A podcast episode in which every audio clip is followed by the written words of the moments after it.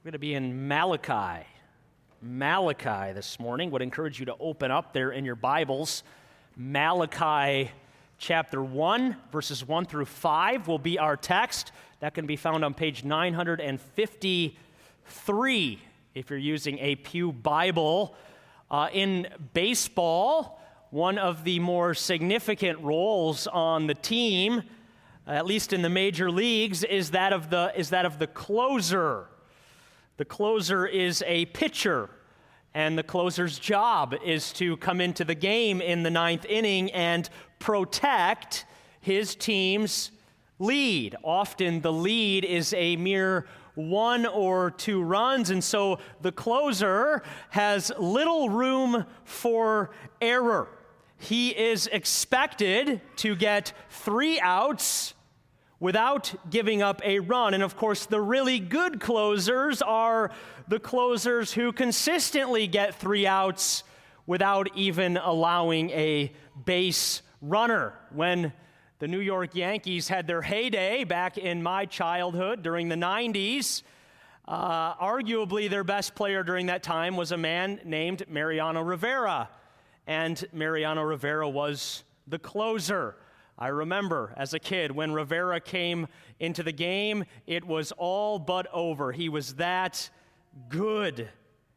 Now, what in the world does this have to do with Malachi? Well, we could say that Malachi is also something of a closer. Malachi is the one who comes in late to put the icing on the cake, so to speak. Uh, of course, the, the, the, the cake we're talking about is the cake of the Old Testament, right? Malachi is the last book of the Old Testament. He is the last prophet whom God sends out of the bullpen, as it were, to speak his word to the people of Israel. There won't be another prophet after Malachi for some 400 years uh, until John the Baptist arrives on the scene, kicking off the New Testament. Now, who is Malachi? Leave your Bibles open. We'll, we'll get to the text, but, but let's just lay some groundwork. Who is Malachi? Well, we don't really know who Malachi is. Malachi doesn't give us any information uh, about himself. The name Malachi means in Hebrew, my messenger. It means my messenger. Because of this, there are some people who have doubted whether Malachi is even a proper name or if it's just perhaps someone's pen name. There is an ancient Jewish tradition that says Malachi was simply the pen name of Ezra the scribe. Now, Malachi likely is a proper name. We have no reason to believe uh, that Malachi was not a real person with the name Malachi, but we must confess that there is something very ambiguous about his name. And his name here at the, Old Te- at the end of the Old Testament truly reminds us that those who are tasked with speaking God's word really are no more than messengers. They're no more than people who are speaking the word given to them by their king. And as such, God's messengers ought to be content with being relatively unknown in the eyes of the world. And that's certainly, certainly Malachi. Now, Malachi, uh, Malachi has a burden. That's about the only thing we know about him.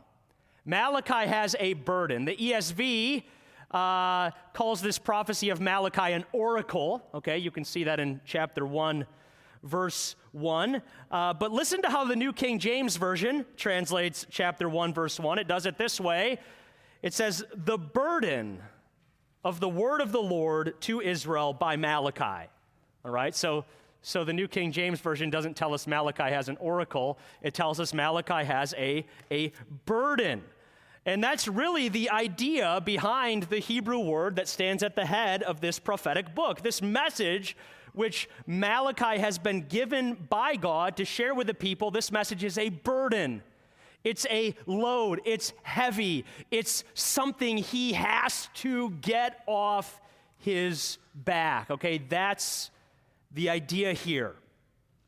Now, when did Malachi prophesy? When were these words spoken to God's people? Well, it's generally believed that Malachi prophesied about the time of Nehemiah. The reason for this uh, is that it's evident in Malachi's prophecy that the temple has been rebuilt and the worship of God has been restored in Jerusalem. Even more than that, Malachi addresses many of the same sins that Nehemiah addresses sins such as mixed marriages and a failure to tithe and corrupt priests and social injustice. This would then place Malachi's ministry somewhere between the years 400 and 450 BC. Actually, I did that backwards. It'd be between 450 and 400 BC, because on that side uh, of history, we're, we're counting down. That would be about 100 years after the exiles returned to Jerusalem from Babylon. Anyway, Malachi's message basically boils down to this. All right, if we would summarize the message of Malachi into one sentence, it would be this The Lord is coming, and y'all aren't ready. The Lord is coming, and y'all, you all, aren't ready. The part about the Lord's coming is seen in Malachi 3, verse 1. Okay, that's a key verse in this book. There we read, Behold, I send my messenger, and he will prepare the way before me, and the Lord whom you seek will suddenly come to his temple. Okay, that's the brunt of Malachi's message. The Lord is coming. And yet throughout this throughout this book, we see on multiple occasions these people aren't ready.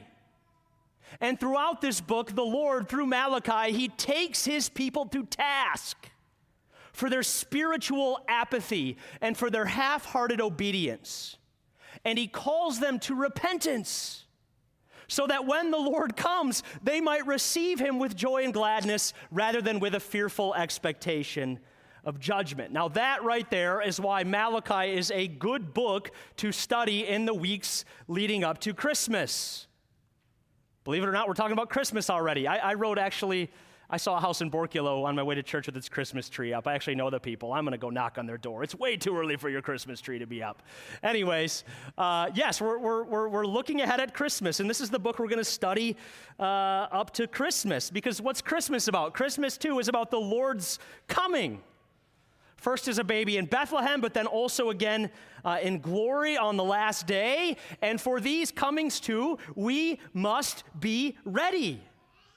And in this prophecy of Malachi, he will help us get ready for the Lord's coming as he puts his finger on some of our sins and calls us again to repent of them and believe the gospel in order that we might receive the Lord's coming with joy and gladness. Now, the book of Malachi, it consists of six disputes, all right? Six disputes between God and his people. This morning, we're looking at the first dispute, and this first dispute concerns the matter of God's love. One more little note before we read the text. It's interesting, I think, that Malachi begins here with this dispute about God's love. Uh, the Puritan John Owen believed and wrote about how many Christians that he encountered they suffered from spiritual anemia and spiritual apathy precisely because they were not deeply convinced that their heavenly father loved them. That's what owen said. The reason for the spiritual apathy he encountered in ministry he said was because people are not deeply convinced that their heavenly father loves them that's certainly the case in Malachi. These people, as we'll see, they're suffering from spiritual apathy. And right at the beginning of this prophecy, the prophet gets to the heart of the matter. It's because they don't really, truly, deeply believe that their Father in heaven loves them. Let's read this first dispute together Malachi 1, beginning at verse 1, hear the word of the Lord, the oracle of the word of the Lord to Israel by Malachi. I have loved you, says the Lord. But you say, How have you loved us? Is not Esau Jacob's brother, declares the Lord? Yet I have loved Jacob, but Esau I have hated. I have laid waste his hill country and left his heritage to jackals of the desert. If Edom says we are shattered, but we will rebuild the ruins, the Lord of hosts says they may build, but I will tear down, and they will be called the wicked country, and the people with whom the Lord is angry forever. Your own eyes shall see this, and you shall say, Great is the Lord beyond the border of Israel. Malachi's prophecy begins with an assertion I have loved you, says the Lord. Now let's understand that these, these words, which begin this last book of the Old Testament, are words which really summarize the message of the entire Old Testament. The Old Testament is really, fundamentally, basically, the story of God's love for his people. It begins in the Garden of Eden, right? Adam and Eve eat the forbidden fruit. God confronts them for it, but God does not condemn them for it. Instead, he promises them a savior.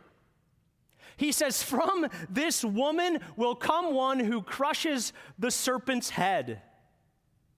And in that, we hear these words, don't we? I have loved you.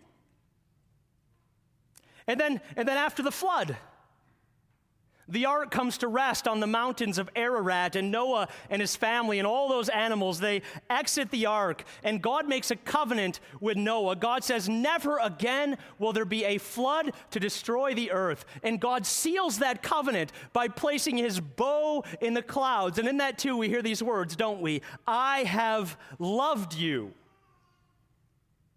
And then God comes to Abraham and God comes to Isaac, and God comes to Jacob, and God makes a covenant with them. God says, I will be a God unto you and your descendants after you. And in that covenant, too, we hear these words, don't we? I have loved you. And what else can we say? There's, there's the Red Sea parted so God's people can escape from Egypt. There's the Jordan River stopped so God's people can walk right into the promised land. There's the sun standing still so Israel can avenge themselves on their enemies. There's the law, there's the prophets, there's King David and the promise given to him that he will never fail to have a descendant on the throne. Yes, there is the exile, which was the result of Israel's sin, uh, but even then, there's redemption and there's restoration, right? In all of these things that take place in the Old Testament, we hear these words I have loved you. The whole Old Testament is the story of God's love for his people. And when God then sends in the closer, when he sends in Malachi, this is the first thing he has Malachi say People of God, let's get this straight. People of God, let's understand the events up to this point aright. I have loved you, declares the Lord. You know, these, these words, they, they, they don't just capture the story of the Old Testament.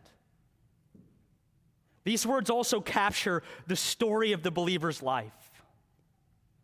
These words also capture your story and my story in Christ. Okay, each of us as believers in Jesus can and should look back on our lives, even now, and see the twists and the turns, the ups and the downs, the people and the provision, the discipline and the restoration, and we should recognize what God says to us about all of it. I have loved you, declares the Lord. Reminded of what uh, the Heidelberg Catechism says, question and answer Uh, actually, it's Lord's Day 10. I think it's question and answer 20 or 21. But it says, What do you understand by the providence of God? And then it gives this answer God's providence is his almighty and ever present power, whereby, as with his hand, he upholds heaven and earth and all creatures and so rules them that leaf and blade, rain and drought, fruitful and lean years, food and drink, health and sickness, prosperity and poverty. Indeed, all things come to us not by chance, but from his fatherly hand. Indeed, we look back on our lives, we hear this from the Lord I have loved you. Let's continue in the text because we see that this wonderful, beautiful assertion made by God to his people is followed by an indictment made by God against his people. Second half of verse 2 I have loved you, says the Lord, but you say, How have you loved us? Do you see what's going on? The people of Malachi's day were doubting God's love. God says to his people, I have loved you. And the people of Malachi's day were responding by saying in their hearts, or maybe even out loud, uh, Yeah, yeah, we, we don't think so. Yeah, God, we're, uh, we're not so sure about that. The people of Malachi's day, they're doubting God's love. Now, let's get this straight, people of God. This is a sin. This is a sin. Proverbs 3, 5, and 6 says what? It says we're to trust in the Lord with all our heart. Well, guess what? The one who doubts God's love is not trusting in the Lord with all their heart. This is a sin. When you doubt God's love, when you question God's love, when you challenge God's love, you are sinning. Now, why are the people of Malachi's day doubting God's love? What was causing them to doubt God's love? Well, in one word, I would say disappointment. Disappointment. When the exiles had returned to Jerusalem some 100 years before this, they did so with, they did so with high hopes. The prophet Zechariah had told them that once the temple was rebuilt, the nations would stream into it. 100 years later, it, it hasn't happened. In fact, Nehemiah 7 4 says that the city was wide and it was large, but there were few people in it. The prophet Zechariah also said that, that once the temple was rebuilt, the Lord, he would go forth before his people like lightning and he would rescue them from their oppressors. The exiles looked forward to, to, to the great victory that God would win on their behalf. But 100 years later, they're still living under Persian rule. Going back further, the prophet Jeremiah said that uh, uh, the Lord, he had plans to prosper his people in bringing them back to the promised land. Malachi 3:11 indicates that these people had experienced failed crops and economic hardships because of natural disasters. Hardly the prosperity that Jeremiah supposedly spoke about. It was just it was a disappointing time. The people returned to Jerusalem uh, expecting a return to the glory days of David and Solomon, and it wasn't happening. They're still small in number, a nobody so far as the nations of the earth are concerned. They're still ruled by a foreign king, and they're struggling to get by. It was just, it was just, a, it was just a disappointing time. And they look around at their circumstances, they look around at how things are going in their lives, and they're saying, Really, God? Really, you, you love us? Because, uh, yeah, it doesn't, doesn't really feel like it. And God calls, that out, calls them out for it here. God says, I've loved you, but right now, people of God, I know what's going on in your heart. You're doubting my love. Let me ask might God be calling you out here today as well? Might you, might you be saying today in your heart, Really, Lord? You, you call this love? I mean, I'm in pain every day. Might you be saying, Really, Lord, you call this love? Have you seen what happens to those getting chemotherapy? Really, Lord, you call this love? Have you seen my finances? Have you seen my grades? Have you seen my grief? Have you seen my children? Have you seen my stress? Have you seen my loneliness? You call this love? Really? A couple years ago, a woman in my congregation was going through one of these just rotten times. Uh, her son, actually, she was going through something many of us never had to experience. Her son uh, had been convicted of murder and she, she was carrying the weight of that. There were other difficulties in her life as well. And, and, and one afternoon, she came into my office and she said, Pastor, Pastor, I, I believe in Jesus. I believe that Jesus is my Savior. But I go through life feeling as if God hates me. What was she doing there? She was being honest, and I appreciated that, but, but, but she was. She was doubting God's love.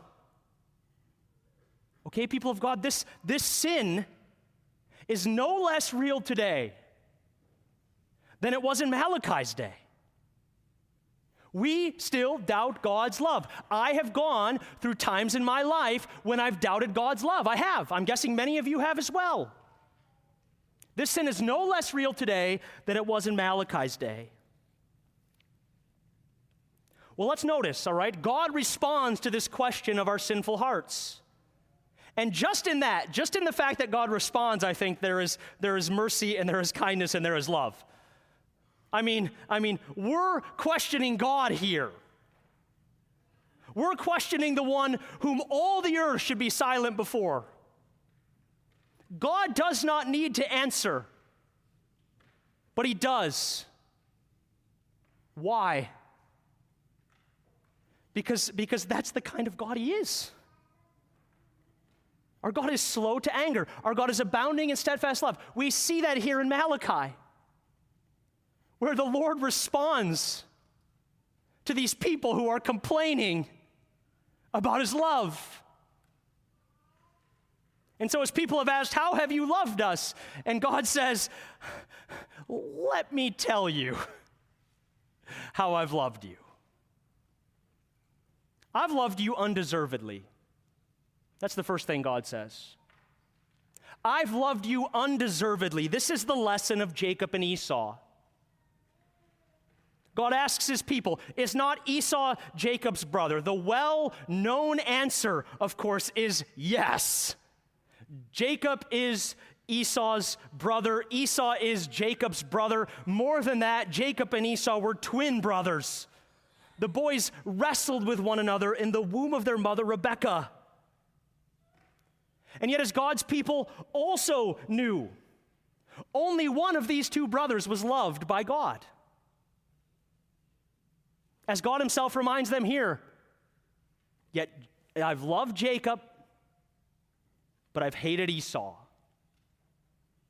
Now, don't get hung up on that word hated, okay, as if somehow that compromises God's character. This is a holy hatred. This is a righteous hatred. This is a just hatred. It's the hatred which sinners deserve from the God they've rebelled against and want nothing to do with. This hatred we see in Scripture, it's intimately bound up with God's wrath, which is heavy upon sinners because of their sin. About a century ago, there was a, there was a great Bible teacher. His name was Dr. Arno Gaebelein. And someone once came to him and said, Dr. Gaebelein, I have a serious problem with Malachi 1, verse 3, where God says he hates Esau. Dr. Gaebelein responded, You know, that's funny. I have a serious problem with Malachi 1, verse 2, where God says he loves Jacob. Isn't that true? That, that is the real problem. If you read the story of Jacob, you're going to ask that question How could God love Jacob? I mean, Jacob, like Esau, was a wretched, rotten sinner. Jacob was selfish. Jacob was deceitful. Jacob played favorites with his children. Jacob sought to obtain the Lord's blessing by his own strength. There is nothing about Jacob that is lovable. And yet God loved Jacob. Why? That's the question. Why? Paul actually answers that question in Romans chapter 9. This is what Paul writes in Romans 9. He says, Before the twins were born or had done anything good or bad, in order that God's purpose in election might stand, not by works, but by him who calls, Rebekah was told, The older will serve the younger. Just as it is written, Jacob I loved, but Esau I hated. What then shall we say? Paul asks. Is God unjust? No, not at all, for he says to Moses, I will have mercy on whom I have mercy, and I will have compassion on whom I have compassion. There, the Apostle Paul makes it clear, if we didn't get it already, that the reason God loved Jacob is not because of anything in Jacob. God loved Jacob before Jacob was born. God loved Jacob before Jacob had even the opportunity to do anything good or bad. The reason God loved Jacob isn't because of anything in Jacob, it's simply because God, by his sovereign grace, chose to love Jacob. And as Jacob's life unfolds in Scripture, we see, we've all seen it, Jacob didn't deserve this love. Not at all, not one bit.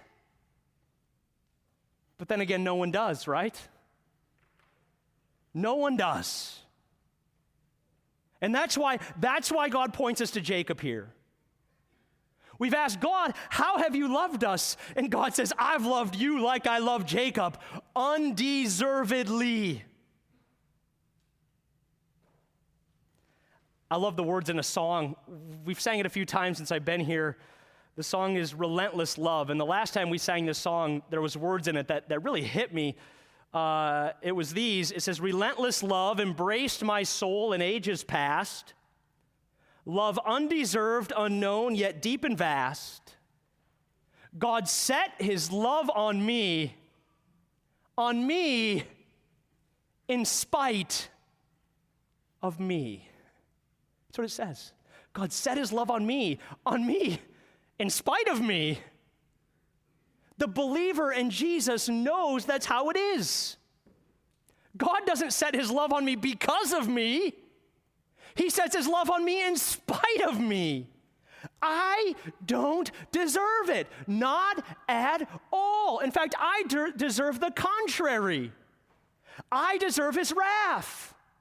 Why would he show me love? Because God will have mercy on whom he will have mercy. When I began seminary, uh, right when I began seminary, 2010, my friend uh, got deployed to Iraq for the year. And uh, as he was getting his affairs in order to leave for Iraq, my friend realized that he had a small, fuel efficient Chevy Cavalier that he no longer needed. He said, Dirk, I want to give you this car because I know you're now going to be driving from Hudsonville to the East Beltline every day, and this little car is good on gas. It was. It was great on gas.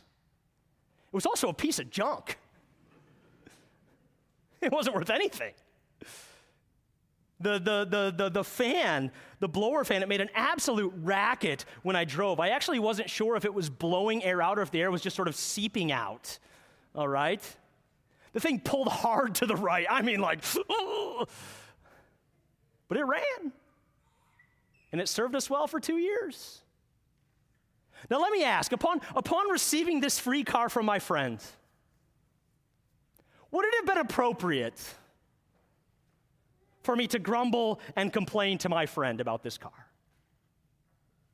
Would it have been appropriate for me to say, you know, Bill, that car you gave me, it's a piece of junk, man. Couldn't you have fixed the fan first before you gave it to me? Couldn't you have you got it aligned so it didn't pull to the right? Oh, that wouldn't have been appropriate at all.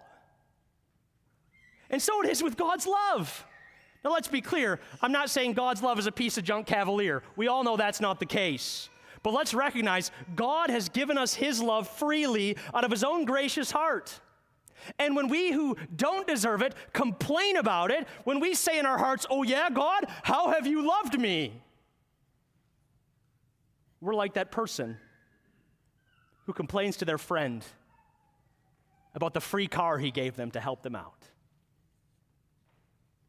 Well, God gives a second answer to the question, How have you loved us? The first answer was, I have loved you undeservedly. The second answer God gives is this I've loved you mercifully. I've loved you mercifully. After reminding his people of the distinction he made between Jacob and Esau, God now tells his people how his rejection of Esau is working itself out in history. And God says, For I have laid waste his hill country and left his heritage to the jackals of the desert. Esau's hill country, being referred to here, is the kingdom of Edom. Edom, E D O M. Throughout the Old Testament, we read about the Edomites. They were a group of people who settled on the south side of the Dead Sea and shared a border with Judah. They were a constant thorn in Israel's side, and they were the descendants of Esau. Okay, so this nation originated in the exact same womb as the Israelites.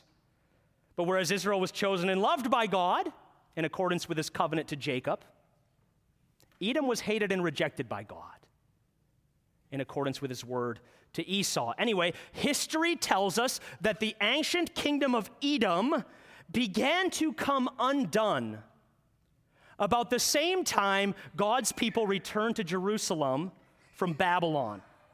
Apparently, there were some raiders from the desert, Nabatean Arabs, they're called. And these raiders from the desert, they ransacked Edomite territory. And many of the Edomites were forced to flee for their lives, and many of them ended up down south in the Sinai Peninsula. Now, it's clear that this happened by the time Malachi prophesied. Because what does God say through Malachi? He says, I've, I've done this, right? I've laid waste his hill country. Now, here's the thing God, God did the same thing to, to Jerusalem. He did the same thing to his own people. He laid waste Jerusalem. He made Jerusalem a lair for jackals. That's what Jeremiah 9, verse 11 says. Okay, God did the same thing to Jerusalem when they were conquered by the Babylonians. Both Jacob and Esau, then, Israel and Edom, they suffered because of their sins. They both did. But God's people have since returned to Jerusalem. God's people have since come back and they've rebuilt the temple and they've rebuilt their city. And God here says there's no such hope for Edom. Verse 4 If Edom says, We are shattered, but we will rebuild the ruins, the Lord of hosts says, They may build, but I will tear down. And they will be called the wicked country, the people whom the Lord is angry with forever. God here says to his people, There will be no restoration for Edom. There will be no returning and rebuilding for Edom like there was for you. And God says this judgment upon Edom for their wickedness will be so thorough and so complete that ultimately it will evoke praise from his people. That's verse 5. He says, Your own eyes shall see this, and you shall say, Great is the Lord beyond the border of Israel. Interestingly enough, the Edomites, hey, we have the benefit of hindsight, the Edomites never did rebuild their city. In the New Testament, we read about the Idumeans, I D U Mayans, if that makes sense. The Idumeans, those were people of Edomite descent, but it's a well documented fact that after the destruction of Jerusalem in AD 70, the Edomites as a people ceased to exist in this world in any real, measurable way. Go look it up online, research it yourself. The Edomite people are a people lost to history. Now, I must confess that when I discovered that this week, I got chills down my spine.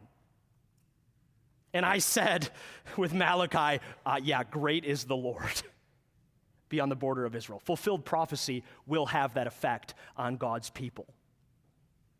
Anyway, the people of Malachi's day asked, What? How have you loved us? And now God says, Look at Edom. Look at those descendants of Esau whom I hated. Look at those wicked people who have had no use for me or my word or my ways. Look at them. Observe my wrath as it's being poured out upon them and recognize I haven't even come close to treating you as your sins deserve. Not even close. And we know it's true, don't we? Even when life is hard, and even when life is disappointing, and even when life is not going the way we want, the Christian knows deep down in his heart that God isn't even close to treating him as his sins deserve. I'm reminded of, of Jeremiah. Jeremiah was writing shortly after Jerusalem was conquered by the Babylonians. He was writing during a horrific time, a horrific time in the life of God's people.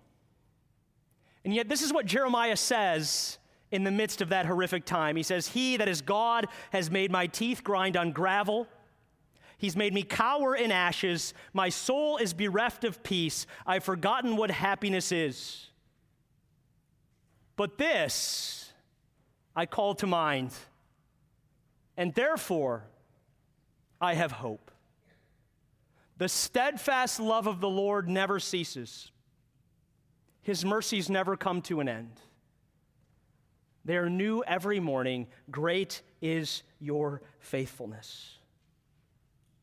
Do you see what Jeremiah recognized there? Even in the midst of great trial and great difficulty, he recognized the Lord's merciful love. He did.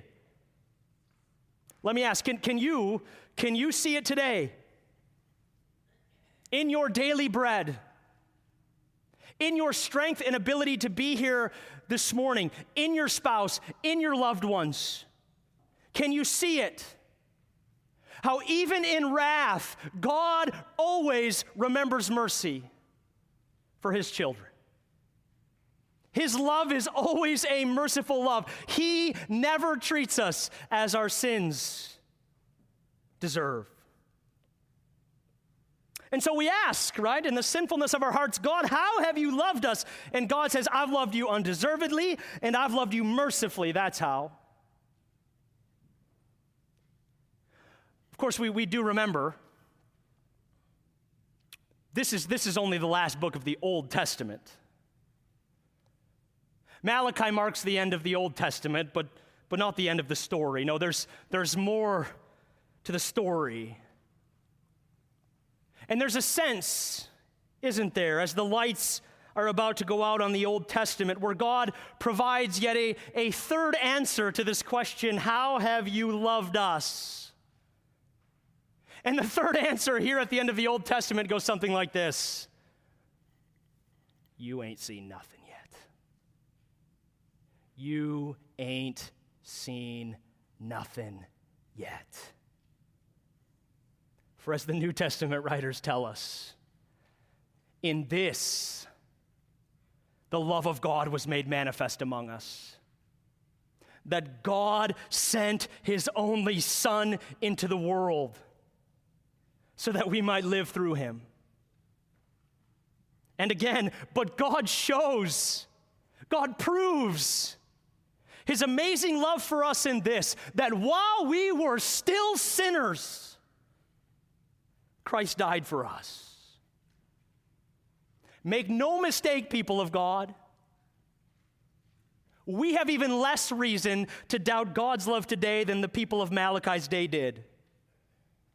For unlike them, we've, we've been to Bethlehem. We've, we've stood beside the Sea of Galilee.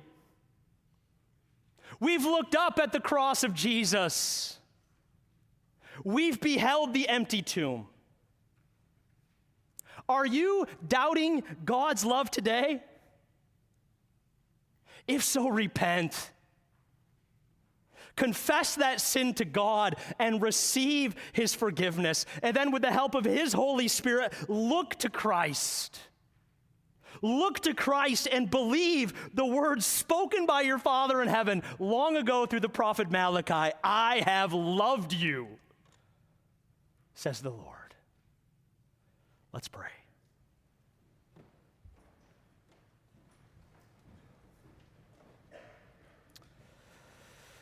Our great and awesome God, we rejoice in the truth which Malachi sets before us this morning. That you, the creator of heaven and earth, have loved us. Father, we confess that we are quick to doubt your love when things don't go as we think they ought to go.